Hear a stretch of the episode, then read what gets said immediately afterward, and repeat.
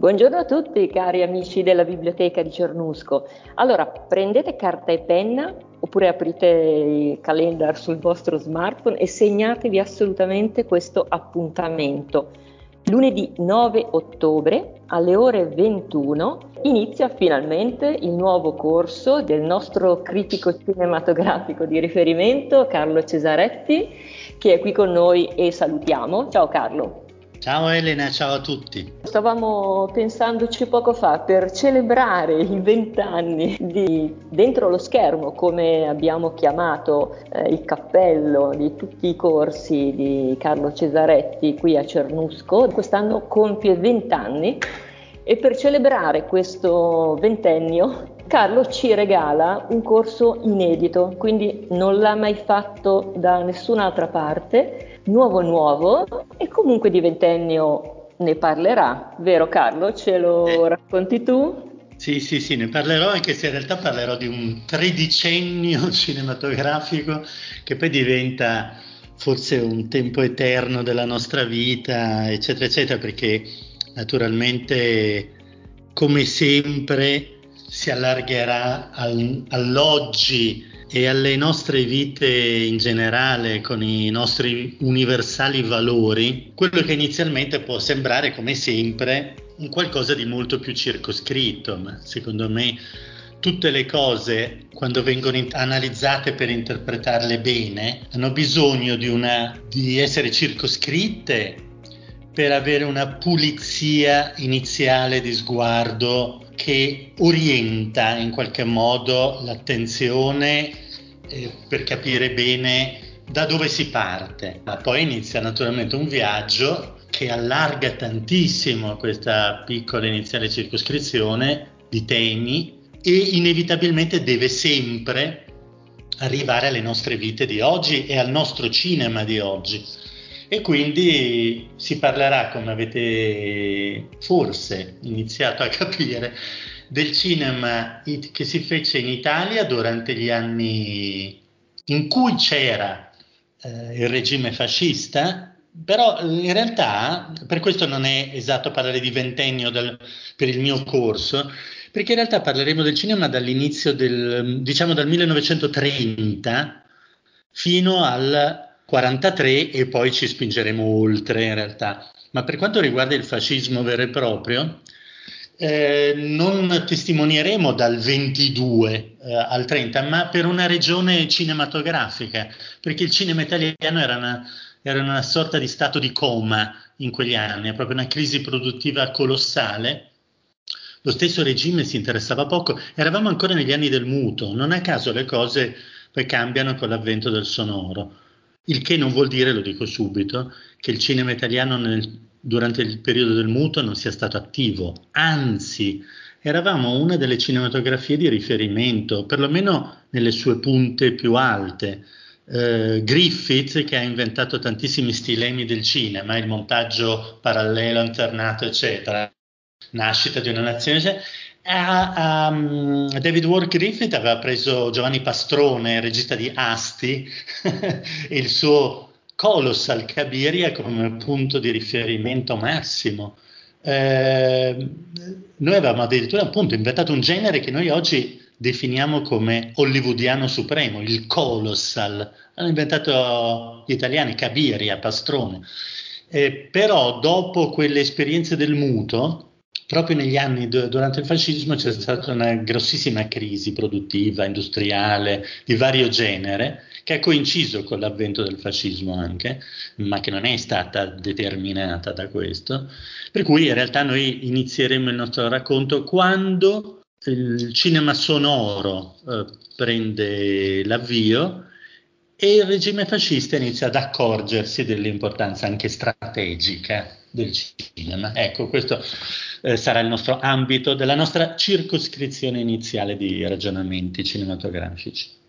Allora, il titolo lo dico io, Telefoni bianchi e camicie nere, scambi di identità nel cinema sotto il fascismo. Perché hai adottato questa formula sotto il fascismo, messa anche tra virgolette, tra l'altro, spesso nella presentazione? Sì, perché secondo me eh, cer- cioè cercavo di eh, comunicare subito la complessità del tema. Per troppo tempo eh, il cinema di quegli anni lì è stato per decenni, eh, fino alla metà degli anni 70, è stato rimosso come cinema fascista, tout court, piuttosto che come cinema eh, di intrattenimento funzionale, direttamente funzionale eh, volontariamente al regime fascista, cioè facciamoli sognare questi italiani così non pensano ad altre cose, non vedono come vanno le cose in realtà, eccetera, eccetera. Non è esattamente così, non è andata esattamente così. Quindi ho voluto usare questa espressione sotto il fascismo perché contiene in sé varie accezioni. Quella appunto pensata da molti, soprattutto nei primi decenni del dopoguerra, e cioè che tutto il cinema fosse sotto il fascismo, nel senso di sotto il pugno di ferro censorio del fascismo, cosa che in parte è vera, ma in parte, e vedremo uh, che cosa vuol dire questo in parte. Sotto il fascismo poi anche in genere viene usato come termine neutro per indicare un dato di fatto, cioè i film fatti durante, nell'epoca in cui in Italia c'era il regime fascista dando per scontato questo, questo tipo di, di, modo di dire, il cinema sotto il fascismo, anche in questo semplice neutro, apparentemente neutro dato temporale, dà comunque per scontato che ci sia una relazione quindi con il regime politico. Co- altra cosa che non sempre eh, nei, nelle cinematografie mondiali è riscontrabile una relazione così diretta con i regimi politici al tempo in, in vigore. No? Quindi anche questa sarebbe una nozione da argomentare e la argomenteremo. Ma poi quella che più mi preme e che più in qualche modo cercherò di raccontare è sotto il fascismo nel senso di sotto sotto, cioè al di là delle intenzioni originarie o, o dei voleri o delle censure del regime politico fascista, del Partito Nazionale Fascista, sotto tutto questo, nell'inconsapevolezza forse anche di alcuni gerarchi, continuava a scorrere ben altro, a scorrere l'intelligenza, le sapienze artigianali, le volontà, addirittura i pensieri politici opposti di tantissime persone che lavoravano nel cinema e che entrano a pieno titolo anche in quelle grandi opere del cinema che vennero fatte appunto durante, diciamo, eh, il periodo fascista, che di nuovo non vuol dire che furono fatte dal fascismo. Alludo in primis a Cinecittà, alludo alla Mostra del Cinema di Venezia, alludo al Centro Sperimentale di Cinematografia, alludo all'Istituto eh, Luce, quello che poi produce tutti quei filmati, documentari che oggi giustamente vengono utilizzati da tutti i programmi di storia televisivi e non, e dai film anche che utilizzano questo immenso archivio audiovisivo che testimonia la propaganda fascista, ma anche gli stili di vita degli italiani dell'epoca. Fammi capire, tu hai citato eh, ecco, il fatto che i gerarchi eh, probabilmente non, non, sapevano in realtà riguardo la, la popolazione italiana cosa cercasse veramente, quantomeno forse il fascismo mm, sognava un cinema come l'arma più forte, però in realtà gli italiani andavano al cinema per cosa? Cioè, cosa cercavano nel cinema? Perché poi lo citi nel titolo, no? Il cinema sotto il fascismo spesso è stato un cinema, non solo, eh, però un cinema di quel genere che è passato alla storia come telefoni bianchi. Quindi... Sì, esatto, cioè, il genere dei telefoni bianchi è, è, un, è, una, è un, genere, eh, il, no, la, il nome eh, del genere, Telefoni Bianchi, è chiaramente dispregiativo perché allude al fatto che eh, in questi film che erano molto leggeri, erano, eh, la definizione più precisa sarebbe quella che ne diede Italo Calvino, che di questo cinema parlava come di un cinema dell'altrove, cioè che non si sapeva, poteva essere benissimo provenire da qualsiasi altra nazione. T- tante volte le storie erano ambientate in Ungheria, piuttosto che addirittura ci sono dei film ambientati a New York, con attori italiani, eccetera. Medeo Nazzari a New York.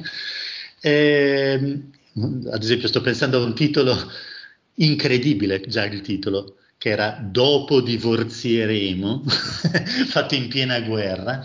Però ecco, eh, telefoni bianchi perché si diceva in questi film qui eh, non si vede la realtà italiana, non si vedono fascisti, camicie nere, ma si vedono invece, ad esempio, nelle ca- in queste case lussuose, eh, aristocratiche, eh, con sdilinquimenti vari e storie d'amore, tutte a lieto fine, si vedono nelle, nelle, scenografie oggetti come i telefoni bianchi d'avorio che erano solamente eh, nelle case molto ricche o nei film hollywoodiani, ma non certo nelle case italiane dove c'era tutto al più quel vecchio telefono nero appeso al muro, eccetera.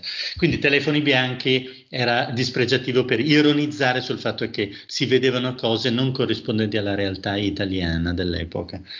Um, sono per lo più film che, come dice il titolo della nostra seconda serata, volevano parlare d'amore per far sognare gli italiani, nonostante forse gli italiani avessero, come dice invece il titolo della prima serata, delle nuove aspirazioni di emancipazione, di modernità, che in qualche modo erano vissute anche dal regime fascista e dalle pratiche eh, del fascismo, ma anche qui sarebbe tutto da argomentare, tutto da ridiscutere, tutto da interpretare, cioè che cosa veramente eh, derivava da un'etica e da un'intenzione prettamente dei, del duce o dei politici del fascismo e quanto invece proveniva da un fiume culturale che veniva da prima. Mi è venuta in mente la parola fiume, forse non a caso,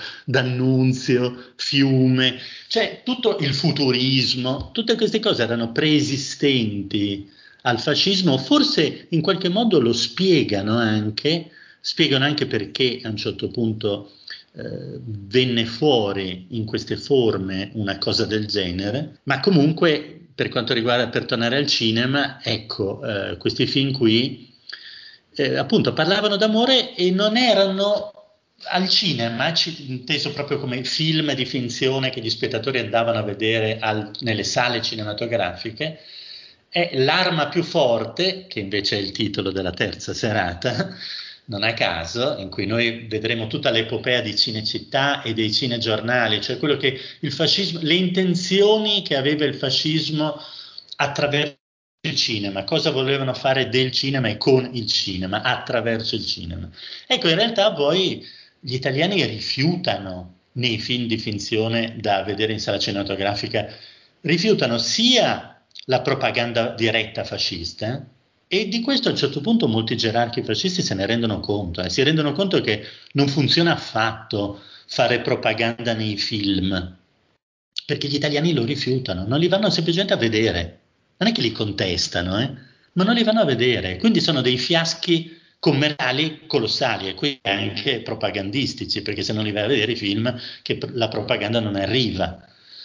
E, e allora poi invece l'arma più forte arriverà prima dei film, cioè prima del film hollywoodiano, che era il film eh, numericamente più visto, i film di Hollywood, i film americani, soprattutto qualche film francese. Prima però ci sono i cinegiornali con la vera propaganda fascista. Noi quindi alterneremo di continuo vedere film di finzione dell'epoca e film e invece gli audiovisivi di propaganda del regime. Quindi l'arma più forte a un certo punto diventerà più che altro quella cinegiornalistica più che quella del cinema eh, vero e proprio.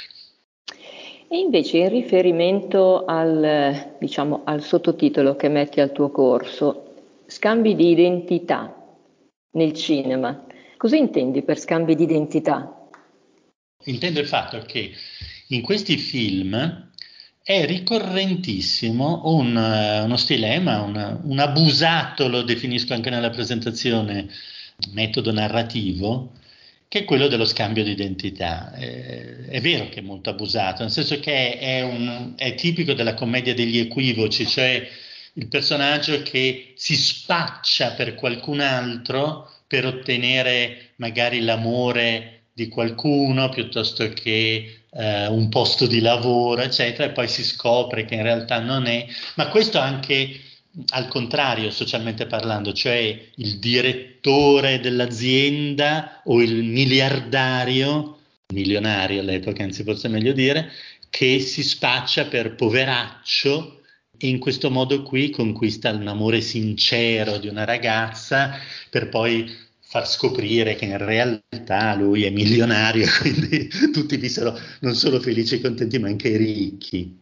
Allora queste sono favolette che raccontate così vi fanno capire che sono molto universali, cioè vanno ben al di là del, sia del fascismo, ma anche del cinema italiano di quegli anni, cioè anche nel cinema successivo. Ci sono tantissime di queste situazioni qui, nelle fiabe, no, anche ad esempio. Però lo scambio di identità a me sembrava significativo dell'epoca perché poi basti pensare all'8 settembre per capire che allusioni si possono andare a fare. Cioè come se, cioè il nostro famoso cambio mm, improvvisamente, no, non siamo fascisti, siamo in realtà democratici, vogliamo la repubblica, non vogliamo la dittatura. Questo che cos'è? È un cambio di casacca, è un voltafaccia, è una presa di coscienza, è una resistenza, è uno scambio di identità che cos'è? Ecco, tante volte viene da pensare che in questi scambi di identità che erano probabilmente in origine solo dei giochetti narrativi, magari troppo facili, forse ci fosse anche inconsciamente un tema più profondo che rivelava qualcosa di noi, e cioè il voler essere qualcuno o qualcosa d'altro. Chissà, questa è, forse è solo una suggestione, ma il numero incredibile di questi scambi di identità in questi film. Ma ti dico di più, il numero incredibile del concetto di, del, e del tema dello scambio di identità anche nei film che hanno parlato del fascismo dopo. Quindi non è più quell'epoca lì o uh, un magari sotterfugi per parlare di chissà cosa, ma è, è utilizzato anche da quei registi che poi ne hanno parlato dopo. Pensa ad esempio al generale della Rover di Rossellini con De Sica, tra l'altro, che è uno degli attori e registi simbolo dell'epoca dei cosiddetti telefoni bianchi, anche se nella qualità maggiore che poi noi tratteremo. Eh, De Sica si spaccia per qualcuno e invece è qualcun altro. Anni ruggenti di Zampa, Nino Manfredi che viene scambiato per un gerarca fascista in realtà è tutt'altro e però questo genera equivoci. Cioè è un continuo, per non parlare dei film di Bertolucci, tipo La strategia del ragno che andremo a vedere, che rende ancora più complesso questo concetto del, dell'identità. Eh, ecco, mi sembrava un tema interessante per approcciare la complessità di questo periodo, che è il tema. Il tema è recuperiamo uno sguardo complesso su tutto in generale, perché oggi mi sembra che invece sia la tendenza tremenda che sto vedendo, che stiamo vedendo tutti quanti da tanti anni, e cioè quella della grossolana semplificazione di tutto, in termini identitari di nuovo, ma nel senso del tribale, dello schierarsi, cioè è importante dirsi di destra, dirsi di sinistra e non è invece più così importante analizzare, interpretare, conoscere e quando tu in- analizzi, interpreti e conosci, capisci che le semplificazioni sono proprio l'ultima cosa da abbracciare perché la realtà è complessa non bisogna avere paura della complessità, quindi non bisogna neanche avere paura di vedere che in quegli anni sono state fatte delle cose molto buone, le ho citate prima. I, nostri, i capisaldi del cinema, un critico di cinema non può non ammetterlo, i capisaldi del cinema in Italia sono Cinecittà, la Mostra del Cinema di Venezia, il Centro Sperimentale Cinematografia, cioè quelle cose che ha, ah, l'Istituto Luce stesso, no? che poi ha continuato. e che all'epoca era strumento di propaganda e che oggi noi viviamo come incredibile e ottimo archivio storico, senza il quale forse non, non potremmo avere un'immagine dell'Italia della vita degli italiani per come è stata e per come è stata poi. Quindi non bisogna avere paura assolutamente di vedere le cose, però interpretandole poi magari ti rendi conto che il fatto che siano state fatte in quegli anni non vuol dire necessariamente che le abbia fatte il duce o di dire grazie al fascismo, magari invece è stato nonostante il fascismo. Ecco.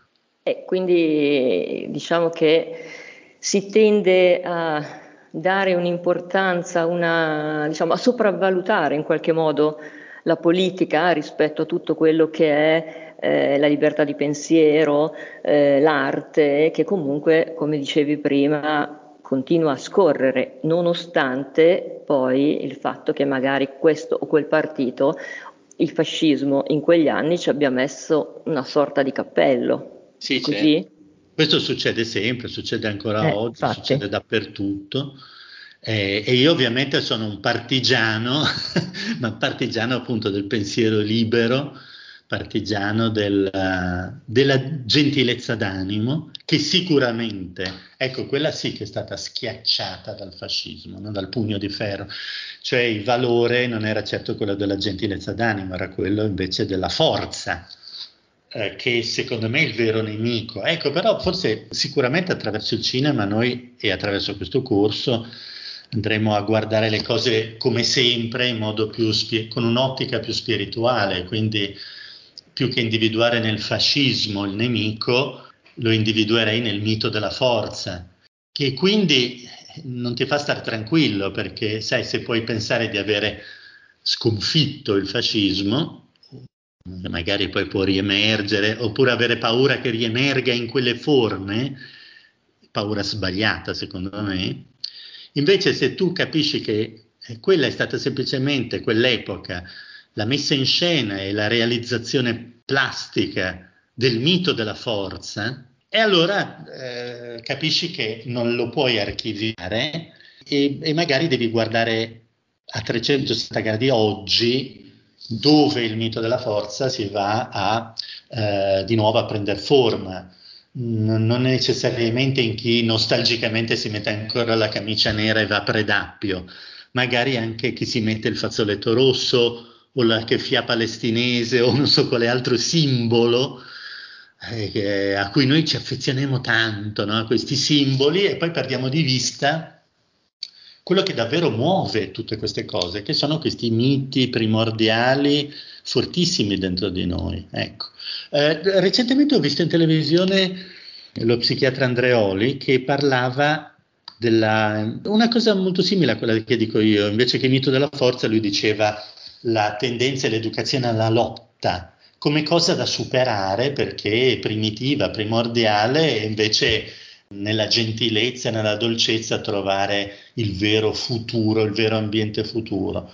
Eh beh, guardate che moltissimi intellettuali, studiosi e moltissimi artisti da decenni pensano questo, io eh, penso questo, cioè che sia la gentilezza d'animo e, e, e il contrasto al mito della forza il vero tema, piuttosto che focalizzarci in questi modi ossessivi sulle, eh, sulle forme che queste cose enormi, molto più grandi delle, dei partiti politici, delle tendenze, degli fatti storici stessi, costituiscono. Cioè il mito della forza altro che il fascismo, cioè, stato, oggi, da, da per, oggi, lo vedi dappertutto, ma lo vedi sui social, no? nelle conversazioni, eh, cioè prevale sempre questa idea del dire io schiaccio l'altro, io, eh, ci sono degli utenti anche nei commenti dei film cinematografici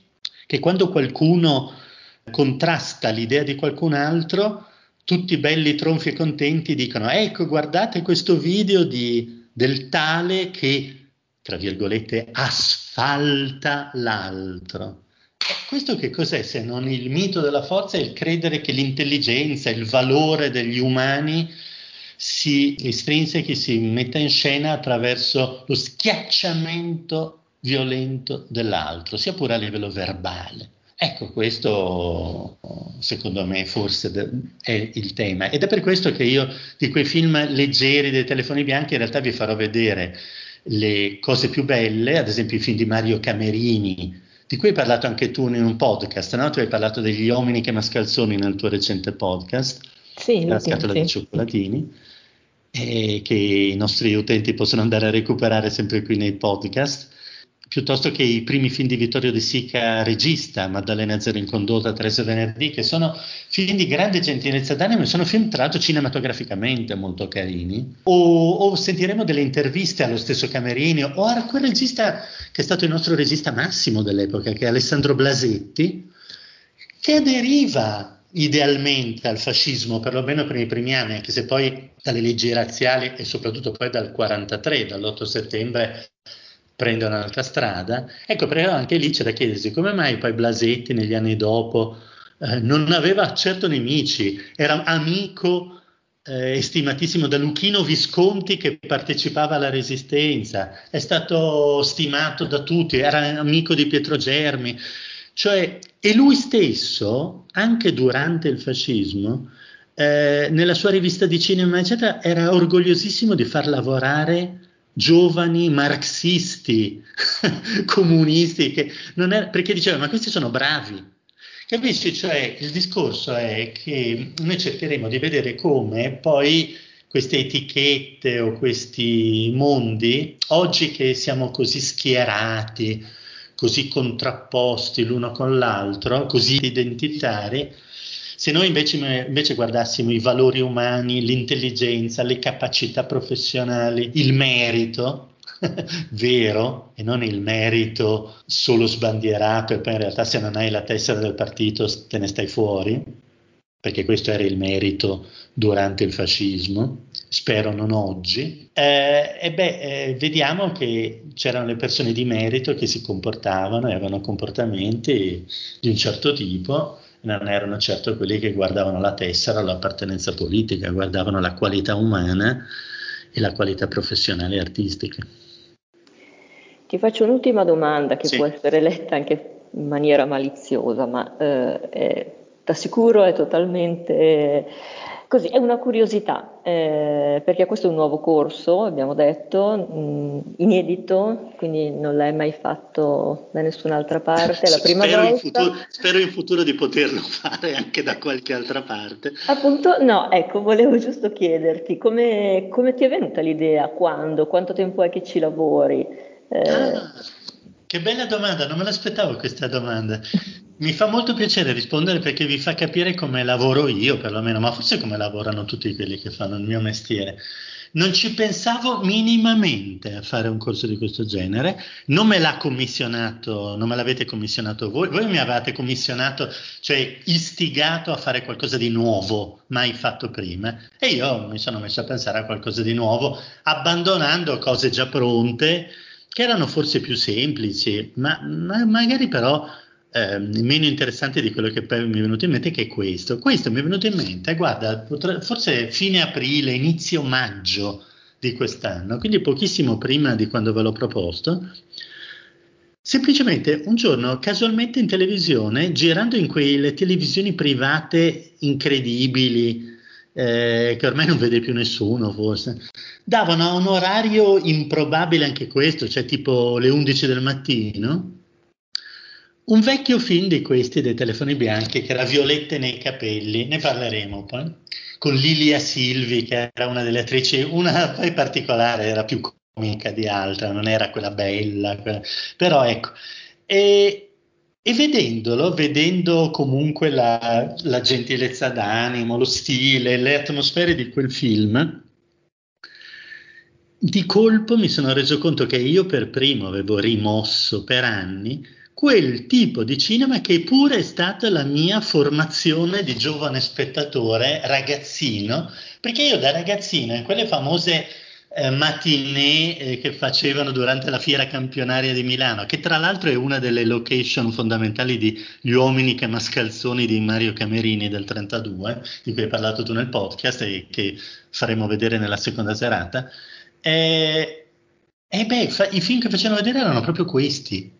Io mi sono ricordato che anche la, la, mia gentilezza d'animo come per indole personale ha avuto una formazione cinematografica o comunque ha trovato un corrispondente come formazione cinematografica nella visione di tutti questi film di Camerini, di De Sica, eh, di quegli anni lì, anche di Blasetti, il Blasetti di Quattro passi tra le nuvole, de, piuttosto che tanti altri film anche meno belli, ma che comunque avevano questo tipo di atmosfere, anche questo tipo di romanticismo, di sentimenti che mi aveva molto impressionato e molto formato, insieme alle commedie sofisticate hollywoodiane più o meno di quegli stessi anni.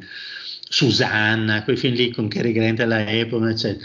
E quindi ehm, è stata una riaccensione in me che è fondamentale per me, per come lavoro, perché io non lavoro mai con gli spettatori con cose che io teoricamente dico, ah, questo è un argomento importante, quindi bisogna assolutamente fare.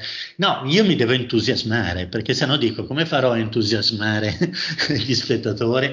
Allora devo trovare sempre dei temi che in qualche modo mi facciano fare un upgrade qualitativo rispetto all'ultima cosa che ho fatto in precedenza.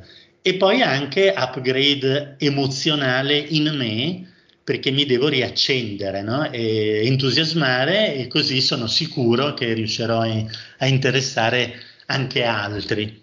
Ecco, ecco come è partito. Di colpo mi sono detto, ma perché non ci avevo pensato prima? Poi naturalmente dentro di me che cosa aveva viaggiato?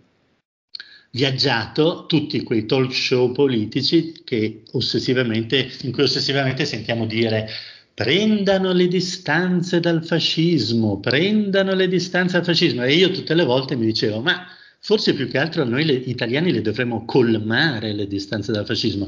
Naturalmente non nel senso entusiastico del rimettiamoci in camicia nera tutti quanti, ma colmare nel senso culturale. Cioè, io mi rendo conto che le persone che parlano di quell'epoca lì conoscono ben poco. A volte faccio dei nomi di gerarchi fascisti importantissimi. Vedo facce come, come, se vagamente avessero sentito qualche volta nomi che pure cele- dovrebbero essere celeberrimi. Beh, ecco, eh, quest- tutto questo, siccome io comunque nei miei intenti, voi lo sapete bene, interloquisco sempre col presente, sempre con la società di oggi, col mondo in cui ci viviamo oggi e col cinema di oggi, Beh, mi è sembrata la quadratura del cerchio, ho detto come avevo fatto a non pensarci, questa è la cosa che dobbiamo fare. E allora telefoni bianchi e camicie nere. Comunque, per quanto riguarda l'accensione degli spettatori, non ho dubbi. Che, non ho dubbi anche sul fatto che sarà molto frequentato questo corso, così come è stato ancora quello dell'anno scorso, che voglio ricordare per chi se lo fosse perso, potete trovare sul canale YouTube eh, Bibliovoci, il canale YouTube della biblioteca, perché è iniziato verso la fine di agosto la pubblicazione, tutti i lunedì, delle serate del, del, corso dell'anno scorso di Carlo Cesaretti, che si intitolava, vogliamo ricordarlo, Bello e perduto, l'altro cinema italiano tra realtà e poesia, in cui abbiamo tentato anche questo esperimento di collegamento con eh, Samuele Sestieri, un regista, e forse qualcosa eh, mi hai accennato riusciremo a fare anche sì, quest'anno. Sì, sicuramente, perché io so che poi do l'impressione, siccome negli ultimi anni poi eh, per, il, per, anche la complessità che cerco di aggiungere nei, nelle cose che facciamo, Mm, finisce che poi magari gli spettatori intervengono di meno rispetto a vent'anni fa quando abbiamo iniziato con cose più didattiche. Eh, poi magari do l'impressione di essere molto accentratore e poco interessato ad ascoltare cosa che è esattamente il contrario di quello che sono. Cioè, io nella vita sono un ascoltatore e, e solo gli ascoltatori poi secondo me sono in grado poi di parlare, di cosa parli se, no, se non della tua reazione a quello che hai ascoltato e, e le cose di, di cui hai, hai, capito ascoltando gli altri, soprattutto gli altri che ne sanno più di te. Ecco, però so che vivo in un mondo che eh, non ragiona in questo modo qui, quindi sottolineo questa cosa qui, ma poi soprattutto a me piacerebbe, io tra l'altro, tu dicevi il ventennio, per me invece sono 30 anni esatti quest'anno che parlo in pubblico. Cioè io celebro anche il mio trentennio personale di critico orale, prima scribacchiavo, ma eh, che parlo in pubblico sono proprio 30 anni, cioè l'autunno del 93 ho fatto il mio primo, se ricordo bene, il mio primo cineforum in pubblico che già facevo nei miei modi, cioè poi facendo invece che il dibattito di vedere spezzoni del film che più o meno come facciamo da voi, no? Però, eh, e sono 25 anni che eh, faccio invece corsi di questo tipo eh, qui, cioè con questo format da sei serate di due ore, eccetera. Eh, quindi, ecco, nei miei primi facevo queste cose qui, ma nella mia primissima cosa che ho fatto in pubblico a Milano, io ero insieme a miei, due miei amici e organizzavamo in tre le cose e ci alternavamo. Mm, e io mi divertivo tantissimo a fare questo, cioè non essere sempre il frontman, non ho questo bisogno di, di, essere sempre al centro. Quindi se io potessi avere tanti ospiti, e il problema è che è difficile. Ecco, questa cosa dell'online, di cui forse dobbiamo ringraziare anche in parte il Covid, eh, e comunque le tecnologie, che hanno tanti brutti aspetti, eh, specie quando sono santificate, ma quando sono semplicemente utilizzate, le tecnologie ben vengano e noi le utilizziamo tanto, le utilizzeremo con YouTube e speriamo di riuscire a utilizzarle di nuovo ospitando qualcuno eh, a, ad aiutarmi, anche perché io farò un po' le veci dello storico di cinema inevitabilmente ma non sono uno storico di cinema, questo lo, lo, dico subito, quindi farò il solito, cioè cercherò insieme a voi di fare un viaggio nel passato eh, con la macchina del tempo del cinema per poi tornare nel presente e vedere che cosa ci è rimasto addosso, che cosa ci ha insegnato eh, questo Andi Rivieni dallo ieri all'oggi.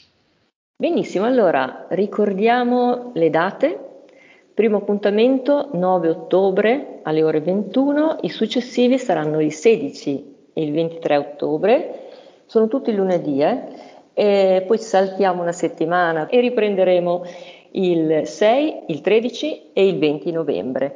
Sempre alle 21 qui in biblioteca, in sala Camerani, l'ingresso è assolutamente libero. Speriamo al più presto di avere eh, dei volantini, di poter fare della pubblicità anche cartacea qui in biblioteca. E quindi Carlo, noi ci diamo l'appuntamento per eh, il 9 ottobre qui in biblioteca. Sì, assolutamente e invito tutti naturalmente a venire numerosi, eh, diffondete amici, conoscenti la notizia ma soprattutto faccio un invito particolare agli under 30, cioè tutti quelli che hanno meno di 30 anni, giovani, cosiddetti giovani con 2G, soprattutto qui da Roma da cui vi parlo, perché eh, eh, come tutti quelli che fanno il mio mestiere stiamo notando la progressiva sparizione dei giovani da iniziative culturali pubbliche di questo tipo, nonché dalle sale cinematografiche. Non vuol dire che i giovani siano disinteressati, disimpegnati, vuol dire che forse credono o si illudono di avere come referente culturale privilegiato, canale da seguire, eh, le piattaforme, eh, il web o chissà cos'altro mm, è, è, un'ingenuità secondo me e vi invito quindi a eh, ritornare in presenza eh, in questi tipi di incontri culturali e nelle sale cinematografiche per, anche per capire e misurare eh, quale potrebbe essere la perdita spirituale, umana, culturale nel credere eh, che i canali privilegiati siano quelli e che si possa fare a meno invece di questi altri, dell'incontro con eh, personaggi magari anche irregolari, tipo il sottoscritto, o più autorevoli in altri, in altri contesti e situazioni, ma comunque che offrono qualcosa di diverso. Ah, ecco anche questo tipo di cinema di cui andiamo a parlare noi, o questo tipo di sguardo che daremo sulla storia del cinema e non solo, eh, non so quanto potreste trovarlo altrettanto altrove. È importante aprirsi a queste cose e un invito particolare quindi a voi. Guarda, eh, insieme al discorso dei social a cui accennavi prima, la sparizione dei giovani dalle sale cinematografiche ci potrebbe parlarne per, per giorni, ecco, eh, perché davvero io, io, che frequento un po' le sale cinematografiche, i giovani li vedo solo per i grandi eventi. Sono andata recentemente a vedere Oppenheimer, la sala era solo piena sì, di certo, ragazzi. Barbie, certo, sì. Esatto. Sì, è bene sottolineare che eh, vi ricordate voi che avevate seguito quel corso intitolato Giù la maschera mio, nostro anzi, è che per, la sparizione della sala cinematografica degli spettatori, dei giovani spettatori in particolare, non significa semplicemente sparizione da un luogo mitico in cui abbracciare una fantomatica e non meglio definita magia del cinema. Come tante volte vi sentite ripetere anche dagli attori, dai registi, in quei brevi mini spot eh, in cui si cerca di eh, propagandare appunto il valore della sala cinematografica. La sparizione della sala cinematografica è una sparizione dal valore dell'attenzione partecipata, che è un qualcosa di spiritualmente molto importante e che forse non, ha, non tutti hanno capito che non è da dare per scontato e, e, e in quella cosa fondamentale che chiamiamo eh, lo stile di visione di uno spettatore, beh, nella formazione di uno stile di visione la macchina, quella macchina particolare che è la sala cinematografica, è stato un aiuto fondamentale. Non è detto che eh, sia l'unico luogo possibile dove costruire un'attenzione partecipata, compartecipe con altri, no? Eh, e tutto quello che comporta a livello umano eh, tutto questo. Però è un grandissimo aiuto e se uno non ha capito che lì dentro c'è quel valore, non vorrei mai che poi non perseguisse questo valore, anche non andando in una sala cinematografica, magari uno si potrebbe salvare questo valore altrove. Ma se non capisci che il bello dell'andare in una sala cinematografica era costruirsi quel valore e quelle eh, attitudini e capacità umane, eh, e allora dopo mi chiedo come faranno ad avere voglia, a farsi venire in mente, a cercare, a riconoscere altrove quel valore. Quindi non vorrei che poi alla fine si perdesse proprio quella capacità lì.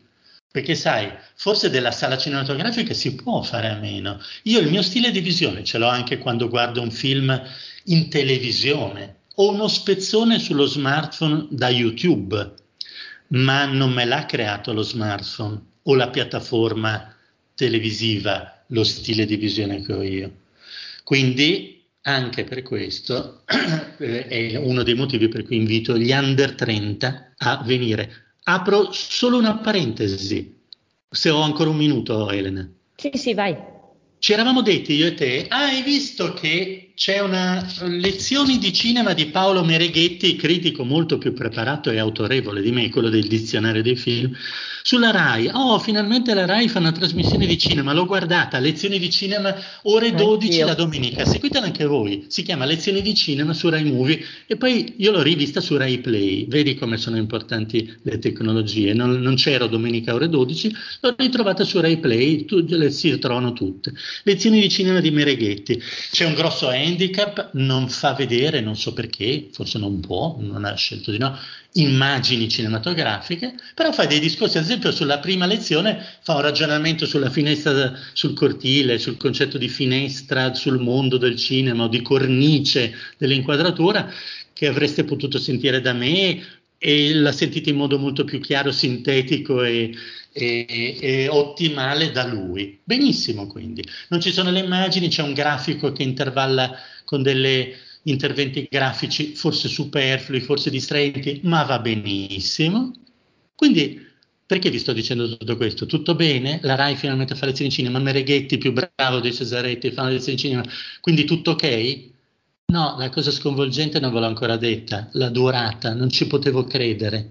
La prima lezione di cinema di Mereghetti su Rai Movie durata 8 minuti e 45 secondi.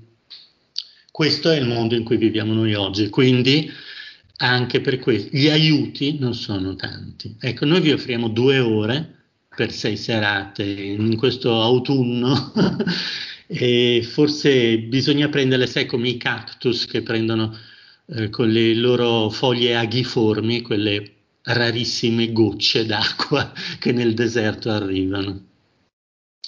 A proposito di siccità, appunto.